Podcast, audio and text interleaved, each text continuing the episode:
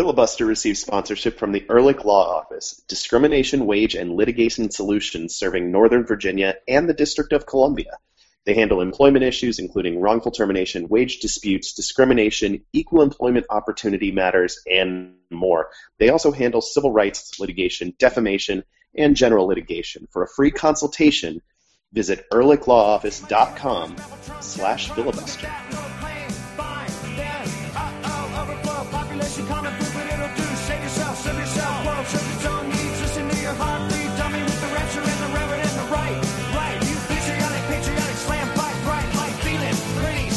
J'accuse mon petit fromage. Oh, fine. I, I feel like we should mention that I'm back, too, at the top of the show. Because I, mean- am. I mean, that's technically true, but apparently you're also a curse upon DC United this season. Yeah, our, our buddy at Black and Red United, uh, Steven Streff, uh, pointed out that when I host Filibuster in 2016, DC United is winless the following week, and when I am on vacation slash assigned in Texas, and we have our good friend Greg Roach uh, step in for me, uh, DC United wins four to nothing with hundred percent accuracy and hundred percent of the time. So we'll see if we can um, break my particular streak this week against Toronto. Um, It's only slightly Hoping. shorter than the uh, wins without Perry Kitchen streak. only slightly shorter, and that it doesn't go back six years. Like well, said, five years and slightly. an off season. Slightly, yes. Hey, hey, welcome in. And this is Buster, the Black and Red United podcast. I'm Adam Taylor, back in the host chair after a week away in sunny, warm, beautiful Austin, Texas. Um, joined as always by Jason Anderson, Ben Bromley. We are all from blackandredunited.com, uh, where you can find us writing about DC United. We also have coverage of the Washington Spirit. We have a brand new beat writer dedicated just to the Washington Spirit. We write about the U.S. national teams and a lot more. So, so be sure to check out the website. We've got a good show for you tonight. It's always a good show after DC United wins, and it's an even better show when they win really big, like they did last weekend against the Vancouver Whitecaps, four to nothing. Um, we're also going to preview next weekend's game against Toronto FC with our friend Kristen Knowles from the Vocal Minority podcast up there north of the border because they do have the internet up there, it turns out, and they have podcasts and they're fun. So uh, stick around to listen to her. Before we do anything, Ben, what are you drinking tonight? So after, well, actually, in anticipation of DC United's game, I decided to get some uh, whiskey to cover both of my bases, whether through trepidation or through celebration. Um, and so I got uh, a rye whiskey. I got Rittenhouse Rye, which is a good, solid, better than Old Overholt uh, rye whiskey, but still somewhat affordable. And Not that Old Overholt is bad. Old Overholt is fine. I've I've been known to buy It's good. It's Old- mixing, yeah. Old Overholt on many an occasion, but uh, Rittenhouse is bottle and bond. It's a hundred, therefore it's a hundred proof. Uh, it's made by my favorite distillery, uh, that being uh, Heaven Hill, and it's good. All right. Jason, what are you drinking? Uh, maybe prematurely since we've only got the one win on the season. Uh, but I went with uh, a theme choice. Uh, I went with the Brewers Arts Resurrection Ale, which uh, I've drank a few times. Uh, hopefully, this time DC is actually back from the dead, and this isn't just some sort of uh, uh, corpse spasm of some kind that that uh, I guess appears in medical literature. I don't know. I don't know enough about what happens to you when you die. Uh, to actually, Your metaphor was yeah, I shouldn't have gone into the metaphor, but I did. Uh, I'm the Nigel De Jong of this uh, this metaphor. Um, Oh, you're not Nigel De Jong because you have regrets. You're capable of regret, which he is apparently not. it was not a recognized. 50-50 ball. It's a 50-50 ball. That's what he says. Everything's a 50-50 ball. Anyway, Resurrection Ale, very very good. Um, from uh, it is. Brewers We've both had it on the show. I think I've brought times. it to one of our meetups, which we actually uh, are only a few days from having another one. It's true. I was going to wait until the second segment to talk about it, but I'll talk about it now before I get into my beer. This weekend at RFK Stadium, uh, we are having uh, one of our semi-annual ish uh, tailgate meetups. Um, come out, join other listeners of the podcast, readers, and commenters on the website. Uh, we have a tent that will be on the the you know group tent row kind of on the walk to the tunnel uh, to get from Lot 8 to the stadium. So come out. We'll be there starting around 1 o'clock and be there until shortly before kickoff when we'll go inside and watch DC United hopefully handle TFC. Tonight I'm drinking a beer that is essentially Louisiana's answer to uh, Flying Dog's Dead Rise in Maryland. Whereas that is an Old Bay beer. This is a Louisiana spiced ale with um, lots of Cajun spices. It's from Abita down in New Orleans, so it makes perfect sense for, for what it is, and it's really tasty. I, I do recommend it, um, especially if you're a fan of Cajun and Creole uh, food. Ben, what is that on your face? Is Jasper caressing you with his tail? Yeah. He's okay. also a fan. Well, he's really a fan of uh, Main Justice, so he heard you talking about Cajun things and decided to wander over. I'm just to let that sit. I'm not even to pick it up. DC United got their first win of 2016. I'm just to not even bother with a segue or transition. I'm just jumping into it. DC United got their first win of 2016 this weekend in a big way, running the Vancouver Whitecaps out of the building to this tune of four to nothing. Braces from Fabian Espindola and Alvaro Saborio, who subbed on for Fabian Espindola. Um, really was the story. Luciano Acosta with a couple of really nice assists on both of Saborio's goals. He also came in as a substitute. Ben, you feeling pretty good after this one?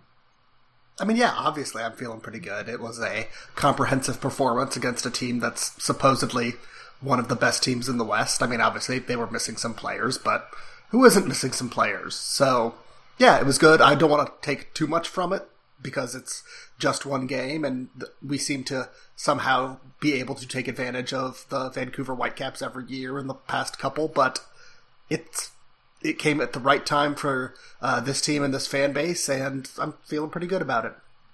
Yeah, it used to be FC Dallas that we'd take advantage of, especially early in the year. Um, obviously, that wasn't the case this year. I was hoping it would be, and it really, really wasn't. So it's nice to find another victim to to put into their shoes. Um, Jason, as Ben said, Vancouver were missing a couple of pieces. Matias Laba and uh, Pedro Morales are a couple of really big pieces, no matter who you are in this league. Um, they came out without them and played even worse than anyone would have expected. How how much of our good feelings should be tempered by the fact that Vancouver were really really poor? I mean, you, you do have to acknowledge that this was not a good performance by Vancouver at all, and um, it does make you want to keep your feet on the ground. Uh, for the four nothing was equal parts DC putting it together and also Vancouver just not from start to finish not having uh, not having a good game plan. Individual players not playing well. Um, it just it, it, was a mess from the Whitecaps from start to finish. Um, and so you know it, it, you do you do have to say that it's good that United took advantage. We've seen that before. Um, where United started out well against a team that didn't have a good plan in place, um, going back to the season opener against Querétaro, they played really well. They frustrated them.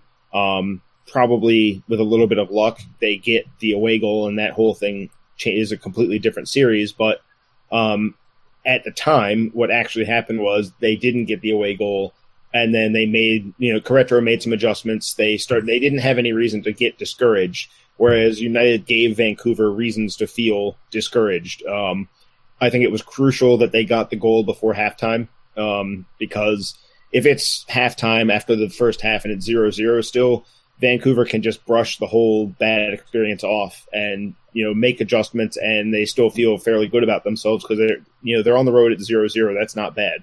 Um, especially missing Laba and missing Morales. That's actually probably a pretty good feeling regardless of the play on the field.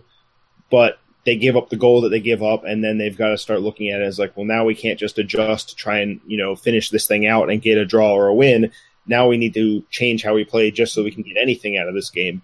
Um, they brought on Kekuta Manneh, who was probably their best player on the night, but um, it was still fits and spurts from him, and that was the best thing they had going. So Vancouver was bad. Um, I think Carl Robinson said it best when he said that they they got what they deserved out of the game. Um, he did not have any qualms about four nothing as a final scoreline, even though the last two goals were clear, clearly just padding the scoreline with Vancouver sending numbers forward and uh, Acosta and Saborio cutting up the remaining two or three guys.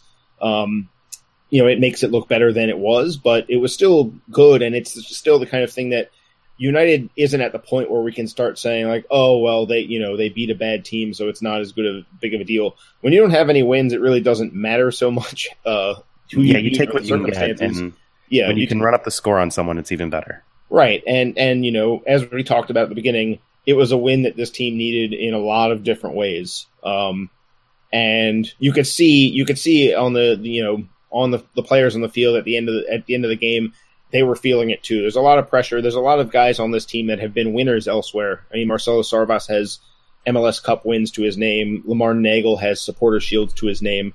Um, a lot of these guys that stayed in place made the playoffs, so um, they're all coming in expecting to do well. And for you to go, you know, to have seven games to start the season without a win, that's none of none of those new guys and none of the old guys are going to be okay with that and going to be used to that. It's not something that they're accustomed to. So for them to get the win, you could see that they're like, all right, now we're actually on course. Now we can actually start looking towards uh, being who you know we expect ourselves to be going forward.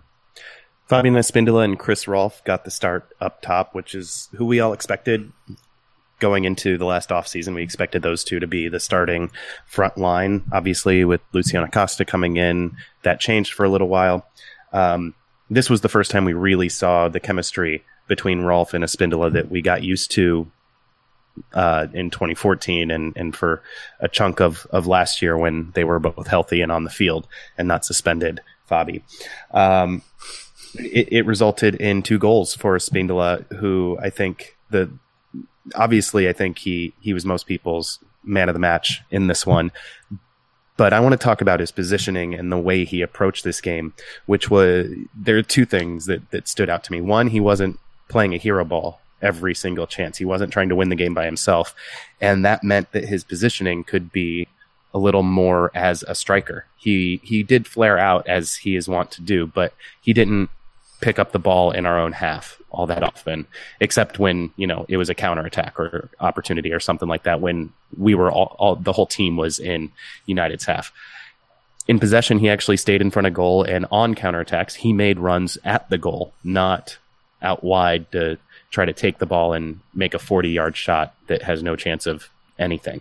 So it was really nice to see him actually uh, play as a forward and get some success.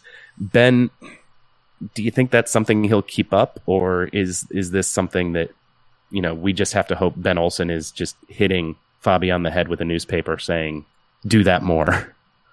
Well, I mean, yeah, I think it's a it's it's both of those things. I think he will have to keep it up this year because this year, unlike previous ones, he's not the sole creative force on this team anymore, and he if he tries to if with this team if he tries to win the game completely by himself like he's tried to do from time to time with DC United, it's going to be a detriment to the team.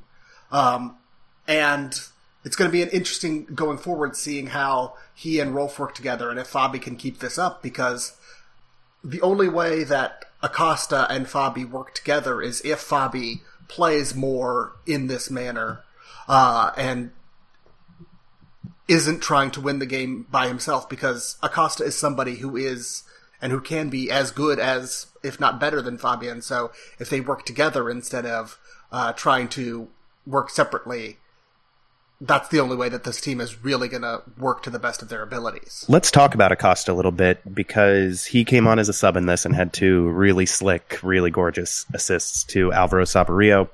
Um, granted, Vancouver's defense was stretched and pretty well defeated at this point. They were going through the motions, uh, especially on the last goal. They didn't even bother closing him down, which is not to take anything away from the skill uh, Acosta showed on on those two assists. They were fantastic through balls that were perfectly weighted, and and Matt Doyle gave one of them pass of the week. He said it could have gone to either one, so he just picked one. Um, but Vancouver was stretched, and Acosta came on as a sub. Fabi scored two goals with Rolfe, you know, helping out on one of them. Jason, should Acosta get the start, or will it be? Well, we know it will be Fabi right. and Rolfe up top next week because that's how Olsen does. For that, uh, the team. What is, do you want to see? What do you think should happen? Well, what interests me is that the the primary issue with Acosta and Espindola as a pairing was that Espindola wasn't taking up very good positions and he was trying to do everything by himself. He was just ignoring not just Acosta but everyone. Um, the way he played against Vancouver, you could put him next to Acosta and that would work really well because he was taking up positions that would really help Acosta. He was making runs through the center channel. He was uh, not dropping it so deep as we talked about. Um, he was I combining with teammates and not Right. taking 40 yard shots. It was Right. gorgeous. It was wonderful. um, he was playing the way he needs to play. And if you pair that with Acosta, I think you've got something potentially really special, um, especially since it's a situation where they are the two most inventive players on the team. With all due respect to Rolfe, he would be third in that, that setup. Um, so I, I think Olsen's got a tough situation on his hand because uh, the team. This isn't a team that's still going. We're, I don't think we're still going to see a team that it's uh, struggling to score. I think um, they're not going to be the you know getting to fifty something goals on the on the season at the end of the year. Um, so you've got to find a way to get those guys on the field. And the argument against Acosta was basically, well, he's not really that compatible with Espindola, Espindola the way he has been playing. But Espindola changed the way he played. Um, so if that's change, then it stands to reason that Acosta should be getting more of a look in alongside him rather than it being one or the other on the field at the time, essentially. Um, because Acosta is not compatible with Rolfe. I mean, we already have a, a setup where it's two withdrawn forwards, uh, broadly speaking. I mean, Spindle and Rolfe are very different, but they aren't, neither of them really leads the line. Acosta and Rolfe is that to much, a much further extreme. You can't really do that at all. Um, you can barely do what United's doing without being in, incredibly clever, uh, all, pretty much all of the time it puts tremendous demands on not just the forwards but on the wide midfielders because then they've got to supplement those runs into the middle, which is why we saw uh, Nyarko coming through the middle to head in against San Jose. Um, we've seen uh, Lamar Neagle try and make those runs, uh, but it's you know you're adding 20, 30 yards a few times a game onto somebody's uh, workload, and And even the central midfielders in that on on Nyarko's goal against San Jose, it was Nick DeLeon making the near post run, the the strikers run on Right. that because they'd gotten forward. And and those extra sprints they they build up and all of a sudden you're going to have tired legs much more tired legs than you would normally. Um, so it's a it's a demanding system for a lot of different players in a lot of different ways. Um, but if Acosta can make this kind of an impact on games then it's it becomes very difficult to leave him out especially if the main issue that you would fall back on as a defense for it no longer exists. If Espindola can he's not going to play this well. He's not going to just go scoring two goals left and right. But if he can play in a similar fashion to how he played against Vancouver, if he can show the positional discipline to not roam around so much and to not drop so deep and to trust his teammates um, a lot more and to be a little more patient with the ball. I mean, there's a certain certain thing to be said. We you know we talk about bravery and attacking players, and usually we mean like flinging themselves into dangerous areas it also it also takes bravery on the ball to make that one more pass. And I think Espindola wasn't showing that when he was opting to shoot so often. Um, and that's why we saw so many shots getting blocked from long range that counted towards the shot total, but you know they're not really shots. No one no one thinks back and said, "Oh, if if you know if if if only that shot from 35 yards hadn't been cleanly blocked by someone who saw it coming a mile away." Um, Or that, no one, or that shot that both started and ended outside of the frame of the uh, MLS stats uh, board. Yes, um, the the shot from near midfield uh, that nearly went out for a corner. Um, Did those go are out for a not corner, nearly went out for a throw in. that. Yeah, that's what I mean. Um, yeah, those are not brave moments. Those are a player that isn't showing, especially with Espindola. We know enough about him now to know when he's confident and when he's not. That was not confident play. That was a impatient, uh, rushed sort of. I don't know what else to do. It's sort of a panicked shot. Um, a lot of those were. The keeper's on a, off his line. I have to do this now, and it has Right. to work. Um, Yeah. and, and having the the bravery to take that extra, you know, to take the risk of making one or two extra passes, um, and make a run into the box when, and all of a sudden you're seeing him take shots from inside the penalty area, um, which it turns out is much easier to score in there than it is from f- far away. Um, Yep. Yeah, um, I think if a Espindola can keep this sort of play up regularly, uh, then Acosta's argument for time g- grows stronger. It's a weird situation where Acosta kind of needs a Espindola to play like this to increase his argument to get on the field. Um, because I mean, we've seen what he can do. We've seen that he has a game changing element that we don't have from any, we don't get from Rolfe because he's a different sort of player. Um, it would be really nice if we could get all of them on the field at once, but I think we've also seen that Neagle fits the physical demands of left midfield a lot better than Rolfe does at this point. Um, Mhm. That's not a knock on Rolfe. but He's just he's a forward at this point in his career. He's not a wide midfielder. Right. it Um, would be nice if we could even. I, I wouldn't mind seeing a bit of a rotation among the, the three of them. Obviously, Right. Fabi's the one that, that actually fits the mold of a forward, and Alvaro Saborio is also a center forward. Some people were calling for him to start after his performance. I think that's uh, there's much less of an argument for Sabo at this point than there is for Acosta. Um, I, I looked at the numbers today, and Saborio has nine starts for DC United, and his goals per 90 in those nine starts is 0.25. He, he scores one goal every four games that he starts, which is for a forward not really enough. You want you want at least one every two games uh, for a, a high quality forward that you want starting. When he comes in on a sub, he has just an absolutely ridiculous. He has six appearances on us as a sub, um, and and has played like 120 minutes and has four goals in in that time, which is good for three goals per 90 which is just an outrageous statistic. And it's a good example of why certain players will always end up being substitutes rather than starters. And that's who Sabo is at this point. He used to be a starter. At this Um, point, he is sort of like Alan Gordon is for the Galaxy, um, where exactly right. A- and hopefully he comes to embrace that because that means he can still make a huge difference on a team that is trying to do things. Um, you don't have to be a starter to be heavily involved and to be valued by your team. Um, and that's something that Gordon has done in LA is that he understands he's not going to be playing more than 30 minutes. He's not upset about it because he knows that he is good at playing in those final 30 minutes. He's, he can make a real impact on his team going forward. He can win his team points.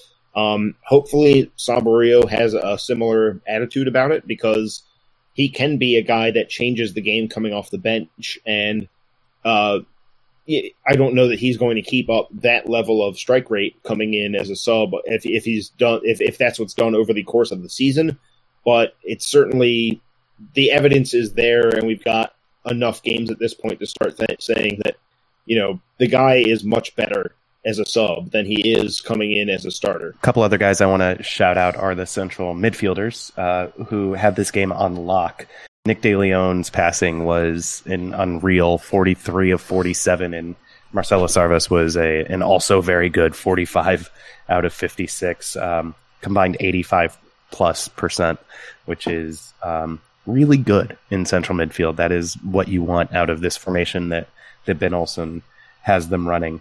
Um, one thing we saw in this game was, uh, Jason, you and I talked about it uh, during Lot 8 Live, is of United's four goals, three came on the counter attack and one was on a set piece. We didn't see any from a, a slow, casual, not casual, but a, a more prolonged build-up, which there aren't a lot in MLS that are from a prolonged build-up, but it would be nice to see that. There were some chances that came out of build-up, but the goals came from from the counter. Do you think Ben, that, that the counter is something that this team can be about going forward, especially with guys like Neagle and Nyarko on the wings, and Acosta or Rolfe or with the Spindola? I mean, yeah, I think it has to be what they're about, at least in the near term. I think it is an evolution of what people like to derisively call Benny Ball, but I think it is a step forward with the players that they currently have, uh, especially when Acosta's on the field. He can provide those incisive balls that really turn a defensive, gritty performance into something that looks a lot more uh, beautiful, even though it's a fairly similar uh, situation and a fairly similar style of play overall.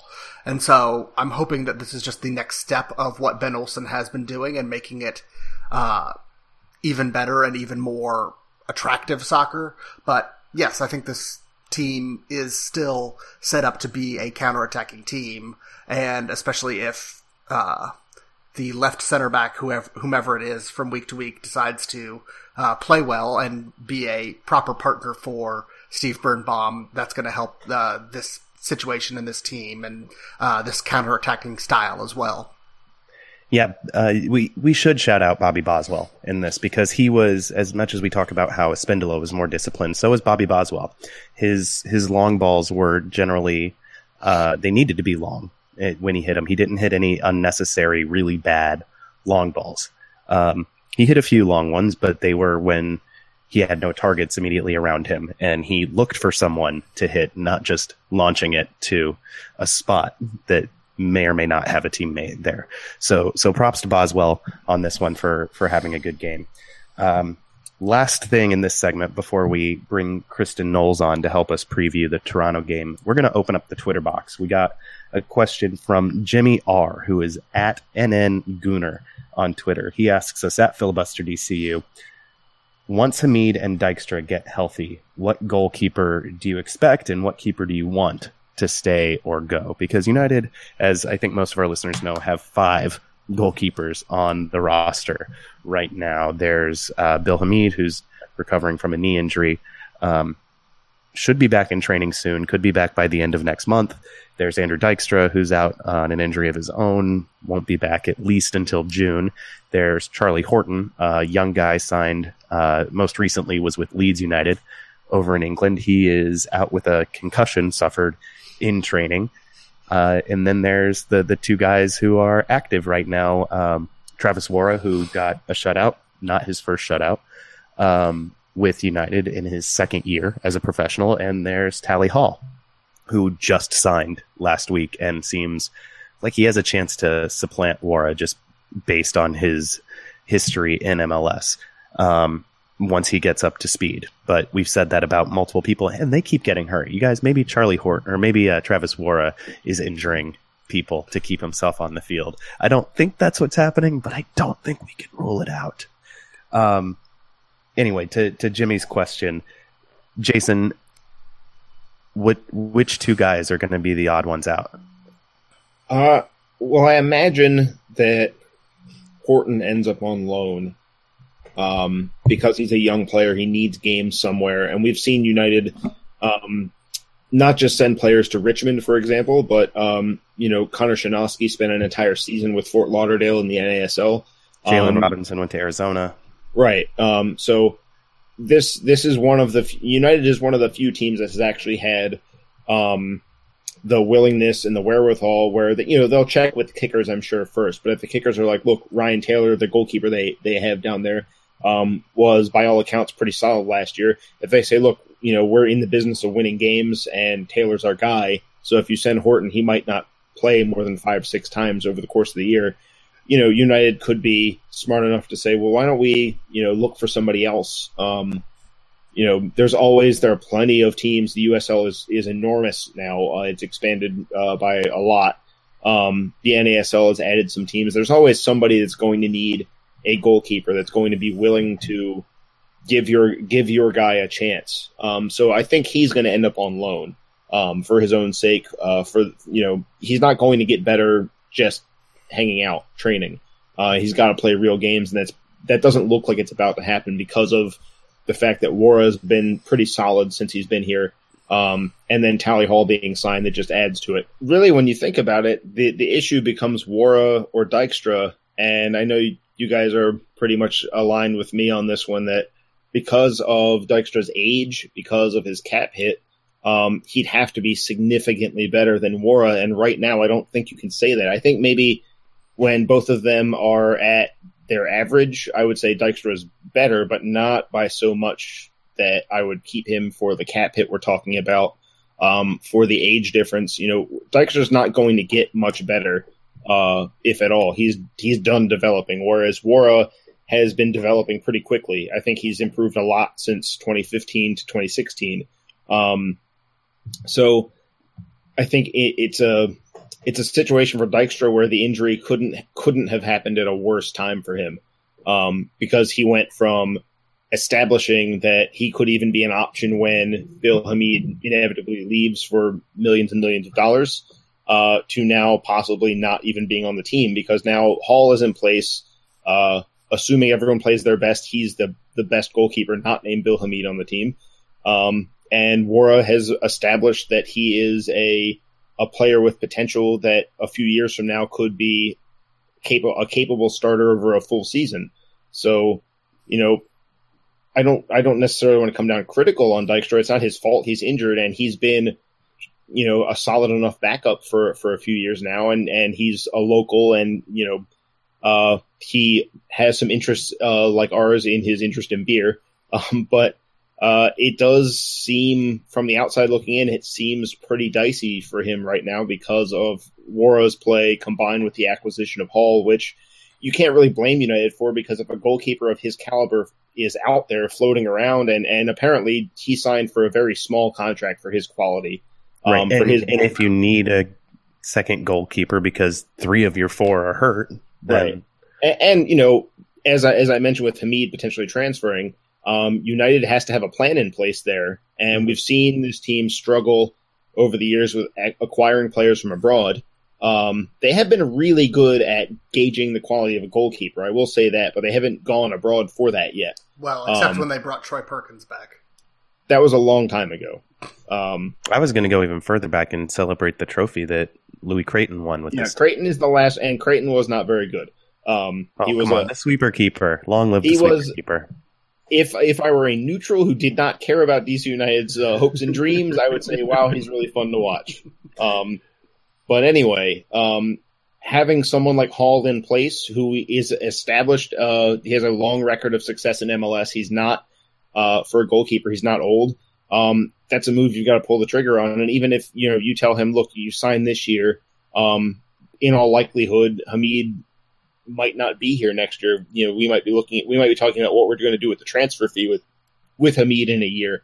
Um, especially since the U.S. national team's goalkeeper situation is also not very uh, not very good. It's it's in flux. If if Hamid is fit and uh, hits form, he's going to possibly take that. So, um, yeah, it's it's not a great situation for Dykstra right now, but through mostly through bad luck the flip side of that is it's actually a pretty good situation for DC United to be in um, because for by by all accounts Horton is a promising young keeper and keeping him on the books even if by sending him on loan somewhere else for a year or a year or two then you know that you know Tally Hall's a good guy to have on the roster. Horton is a good prospect. Worra is a good prospect.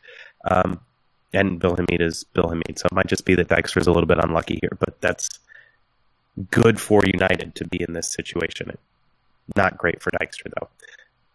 We will be right back with Kristen Knowles from the Vocal Minority Podcast. So stick around. This is Filibuster, the Black and Red United podcast.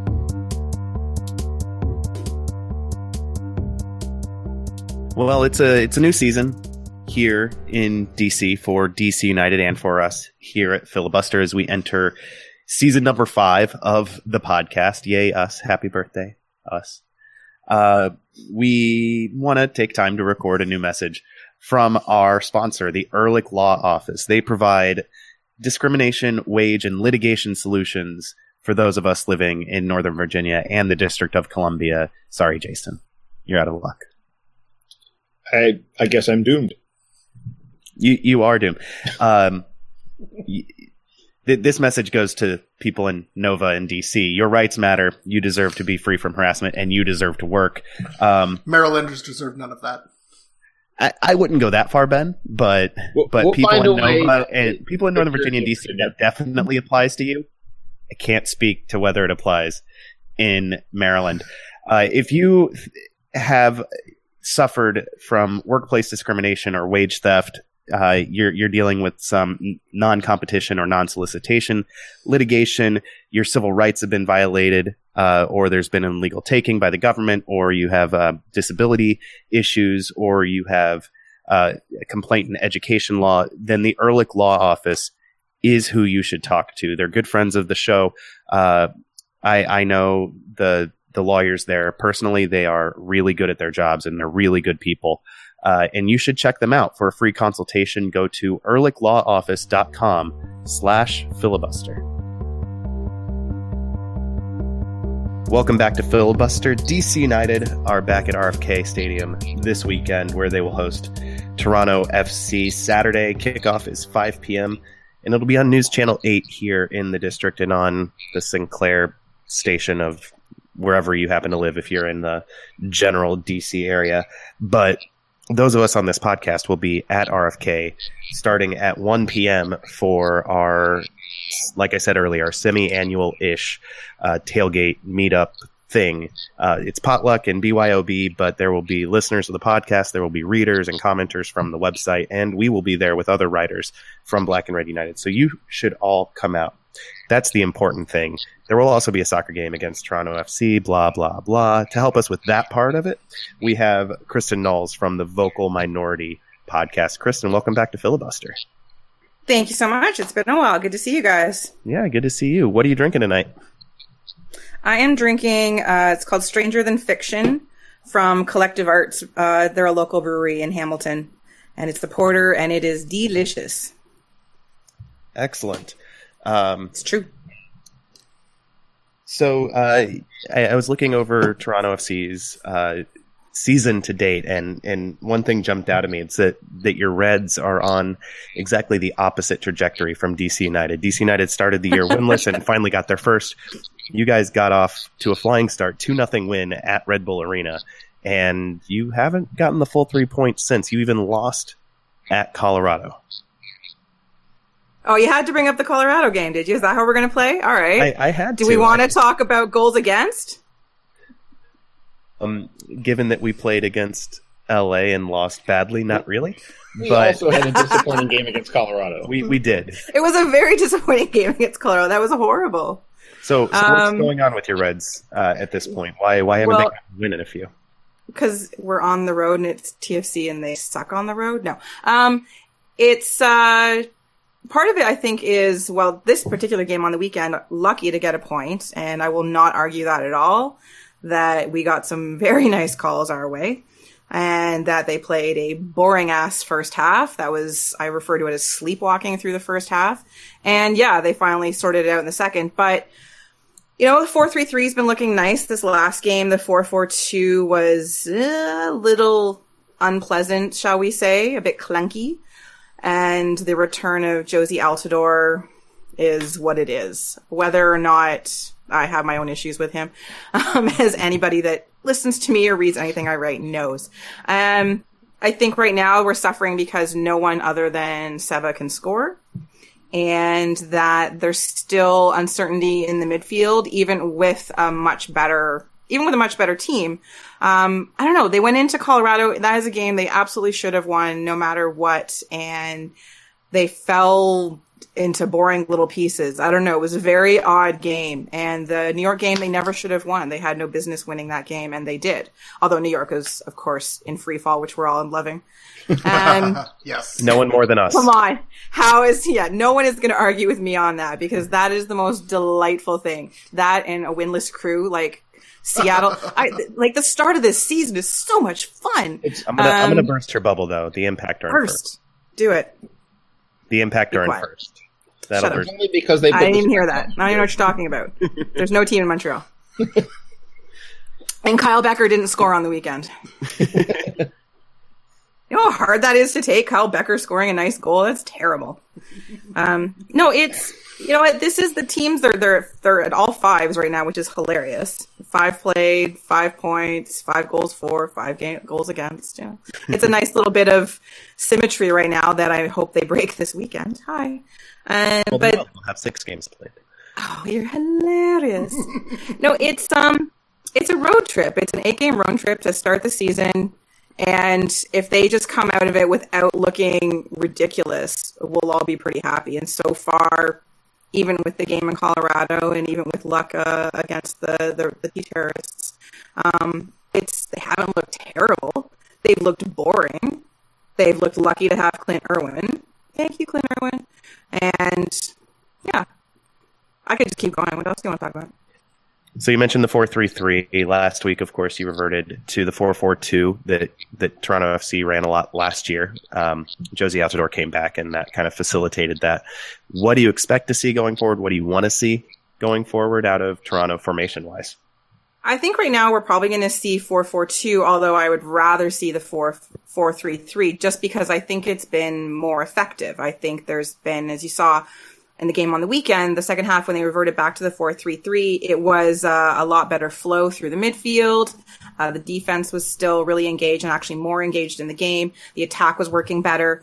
But yeah, as soon as Jozy came back, we knew it was going to a 442 and I think you know, I understand why you're trying to have the sort of the big little situation, have Seba and Altidore play off one another, but I think there is a value in the 4-3-3. You have Seba drop back a little deeper. Um, I just think it works better, but we run into that same situation that we had last year with Michael Bradley. You know, where does he play? And then we're right now we're changing the formation to suit one player. So we're going back from something that's worked you know, somewhat effectively so far this season. The 4-3-3 hasn't been terrible. It's actually been surprisingly good in, in, in a couple of games. Uh, to the 4-4-2, which, you know, in this weekend looked pretty darn clunky. And I don't know that it is the best thing to go forward. And I think honestly, the 4-3-3 will work better against you guys. So. Uh, Kristen, I, I, guess the first thing you mentioned uh, the eight game road trip, um, which is an enforced uh, problem on TFC.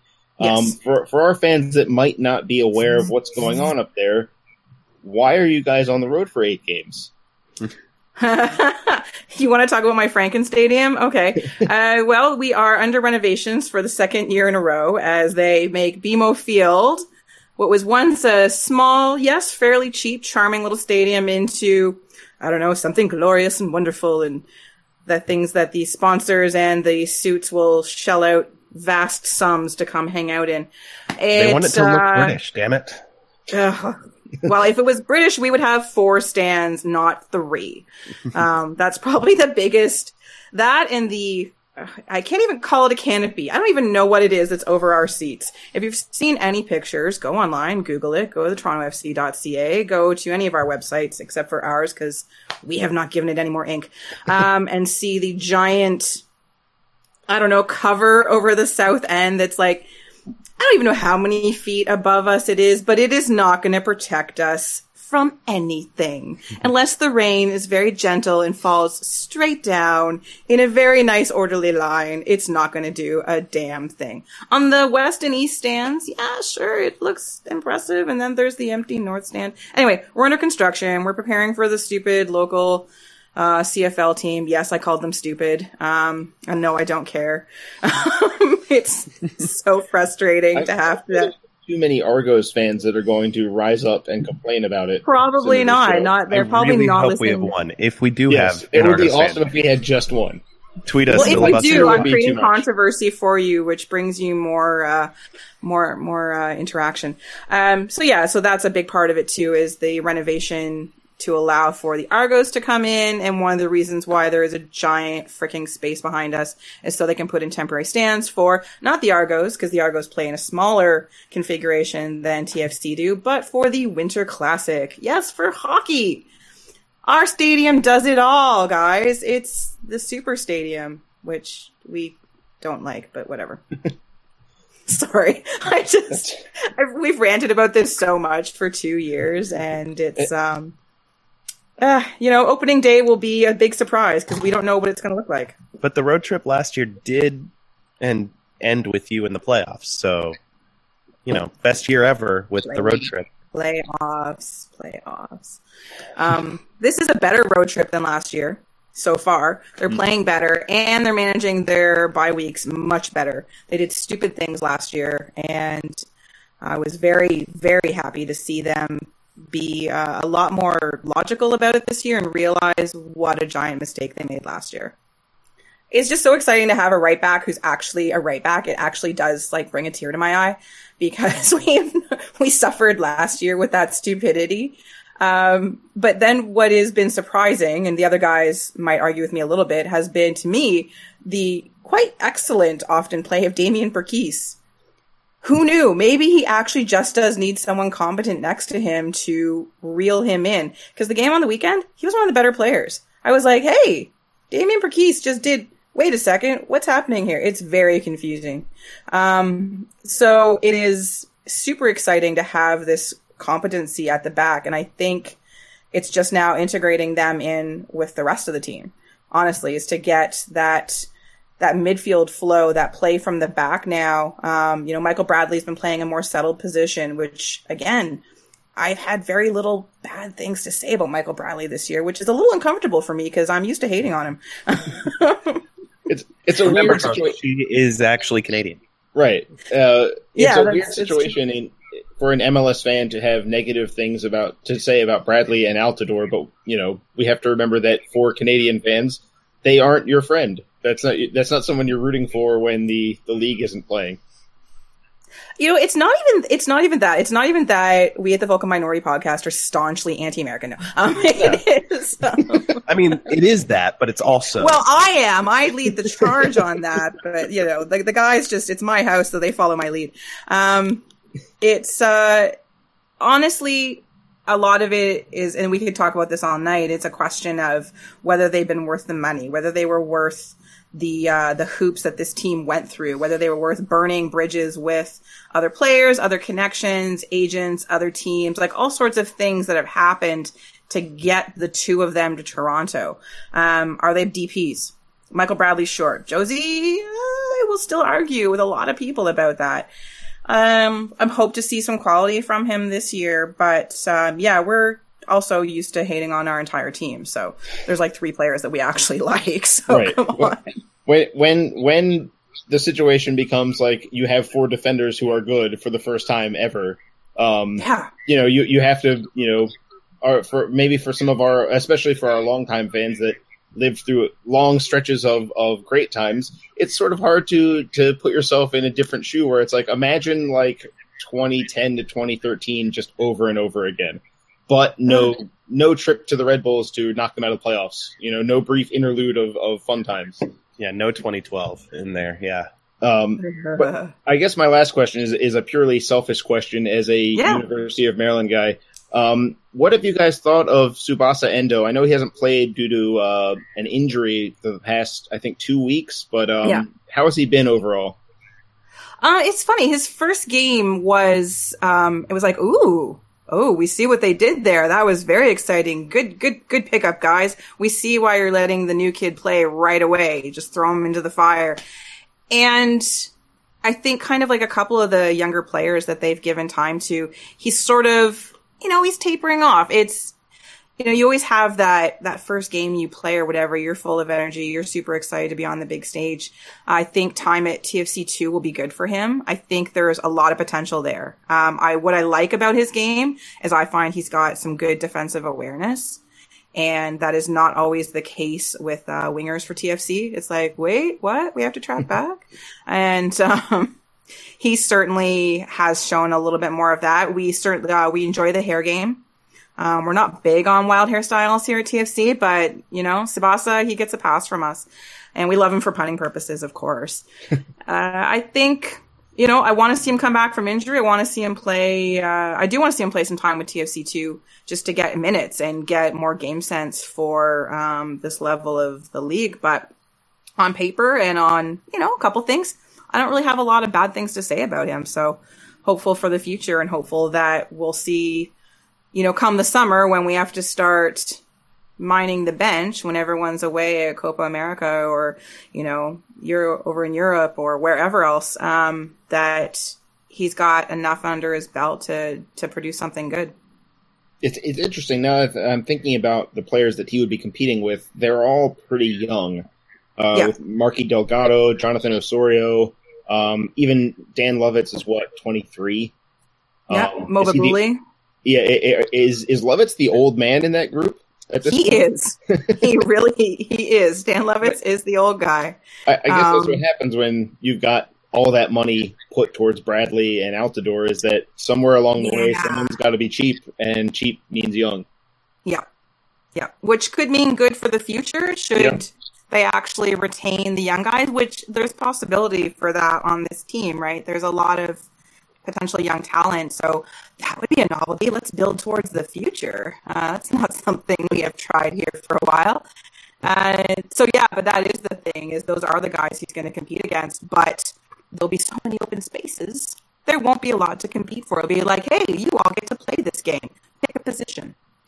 so um, my my question is about uh, Toronto FC and developing Canadian players. Uh, a lot of MLS has always been about developing American players, but um, how do you think the Canadian teams and Toronto in particular are doing at developing Canadian players, and should they be doing more at trying to do so? Well, the Canadian team should always be trying to do more. There is a well-known joke about you know the Whitecaps hate Canada. Um, it's not entirely true anymore. They actually have some Canadian players now. Uh, TFC has been doing a better job. the The problem that TFC does is when they try to bring players up. They do what, if you can call signing a homegrown player a glamour signing, that's what they do. They're like, hey, look, look what we've done. We found this Canadian diamond in the rough and we put him in our academy and now he's with the first team. He's not going to play or he'll play about three minutes every six weeks and he's going to sit on that bench and not get any time. And then we're going to decide that we don't like him anymore. We're going to cast him away. He's going to go play somewhere else and do something good.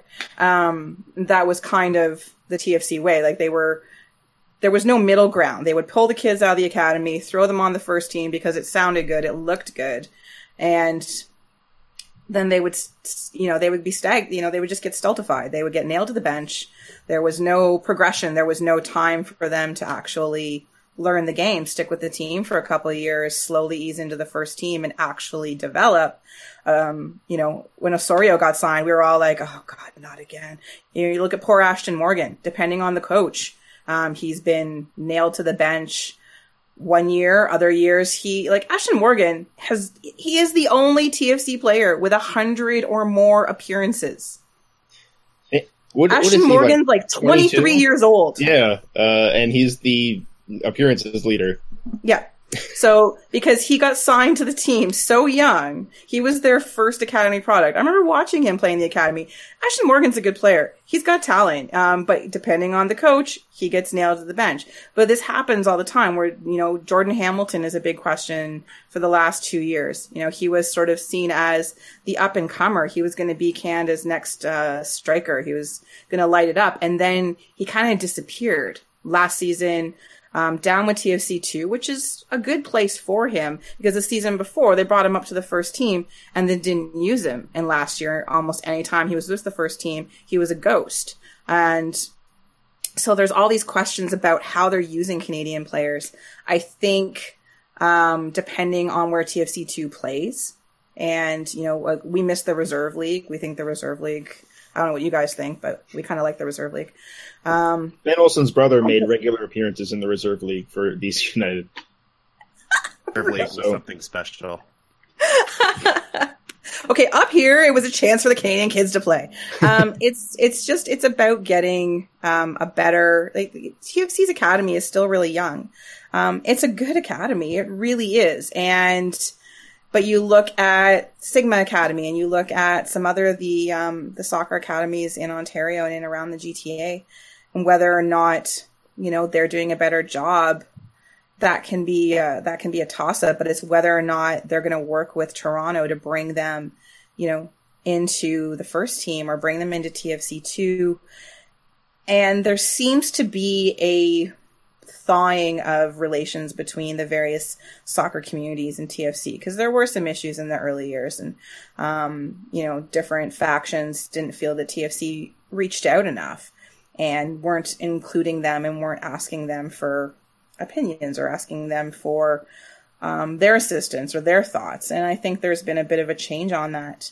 And we'll see going forward, at least in, in, in the Toronto area, that there'll be a bit more of a collaborative effort and there'll be a stronger academy system where we actually will produce Canadian players. This will be something, you know, we signed this kid when he was 13 and now he's going to play with the first team and this is a real thing. Uh, I'm not sure. I don't know enough about Montreal's development system. I know Vancouver, like I said, have taken it a lot more seriously in the last little while and I think they're doing some good things too, signing some homegrown players. So it's getting there. And then with the Canadian Professional League, Premier League, whatever the hell it is we're calling it this week, um, hopefully hopefully actually happening. It's still just smoke and mirrors. It's such a it's it's happening, I guess, but you know, we're gonna try and be a a D1 league with no players. Um, that's what I, that's my only argument. Like we need it. We desperately need it. We need a better Canadian league to, to develop, you know, in all cities. But just because we say we have a D1 league doesn't suddenly make the players amazing. You know what I mean? And that's the argument is, woohoo, you play in D1 in Canada? You must be good. You know, it's not going to change until we have all the support from all the teams. So I don't know if that answered anything you asked or if I just rambled on for five minutes. Uh, Probably the way. latter. Our listener base is used to that from me. Yeah, mostly from Jason. It's it's they're they're just happy to have an. Uh, last I question can for be you. concise, I swear. Okay, yeah. Right, last question. Turning back to Toronto FC, how would you game plan against them? What's the best way to beat them at this point? Uh, get past the defense because we're not very fast. Long balls, they're going to try and press, get in behind that defense. And uh, Irwin, while being a great change, does not hang on to the ball as well as he should. So look for rebounds, get in close to Irwin. And uh, if you take Seba out of the game, no one's going to score on you. Yeah, that last one, really big if. Not a lot of teams have been able to take him out of the game. But no, but it's happened, right? You have to play a little rougher, basically. Look at look at look at New York City last year. They just basically fouled him out of the game. Although this year everything gets called apparently. Right. Um, well, As long as you're except not for this weekend. Alex. Yeah, well, Um, nothing. They they get to do whatever the hell they want every year. You know that Yeah, it's their I- league. Just playing in it. last year when TFC came to town, DC did really well for like 89 minutes against Giovinco, but there were two 30 seconds where they did not do well against Giovinco, and he scored That's true. utterly absurd goals, and TFC won two to one, um, which was a very frustrating day because it was like, I, you know, what do you do against someone that can do that? Where uh, it's almost like playing against a, a cheat code in a video game. You're, you're just sort of like Well, yeah, it's you like throw your hands up in Yeah, frustration.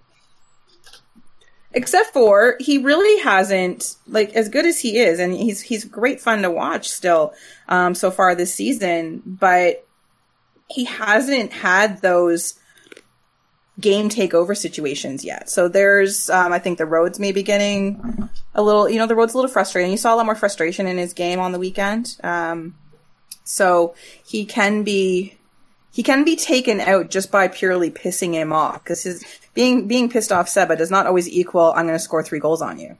Um, it will equal a lot of hand throwing in the air and gesturing, and apparently now rolling around on the ground too. So, um, yeah, I'll call him out for that. I was pissed off. It'll be interesting. Last year, DC United had a a central midfield that was built more for that kind of Yeah. kick them in the legs until they get mad, But but not get in trouble for it. but not get in trouble for it. Perry Kitchen and Davy Arnaud were very, Yeah. very good at that. Um, uh, how much do you very guys miss. Perry Kitchen? Uh, well, We finally won a we game. finally won a game for the first without time him, in yeah, five so- and a half years. So Has it been that long? we literally, when he was drafted, we did not win a single game without him starting or without him appearing in MLS until Saturday. yes, Wow. that is a fact. Anyway, sorry. Back to your midfield now.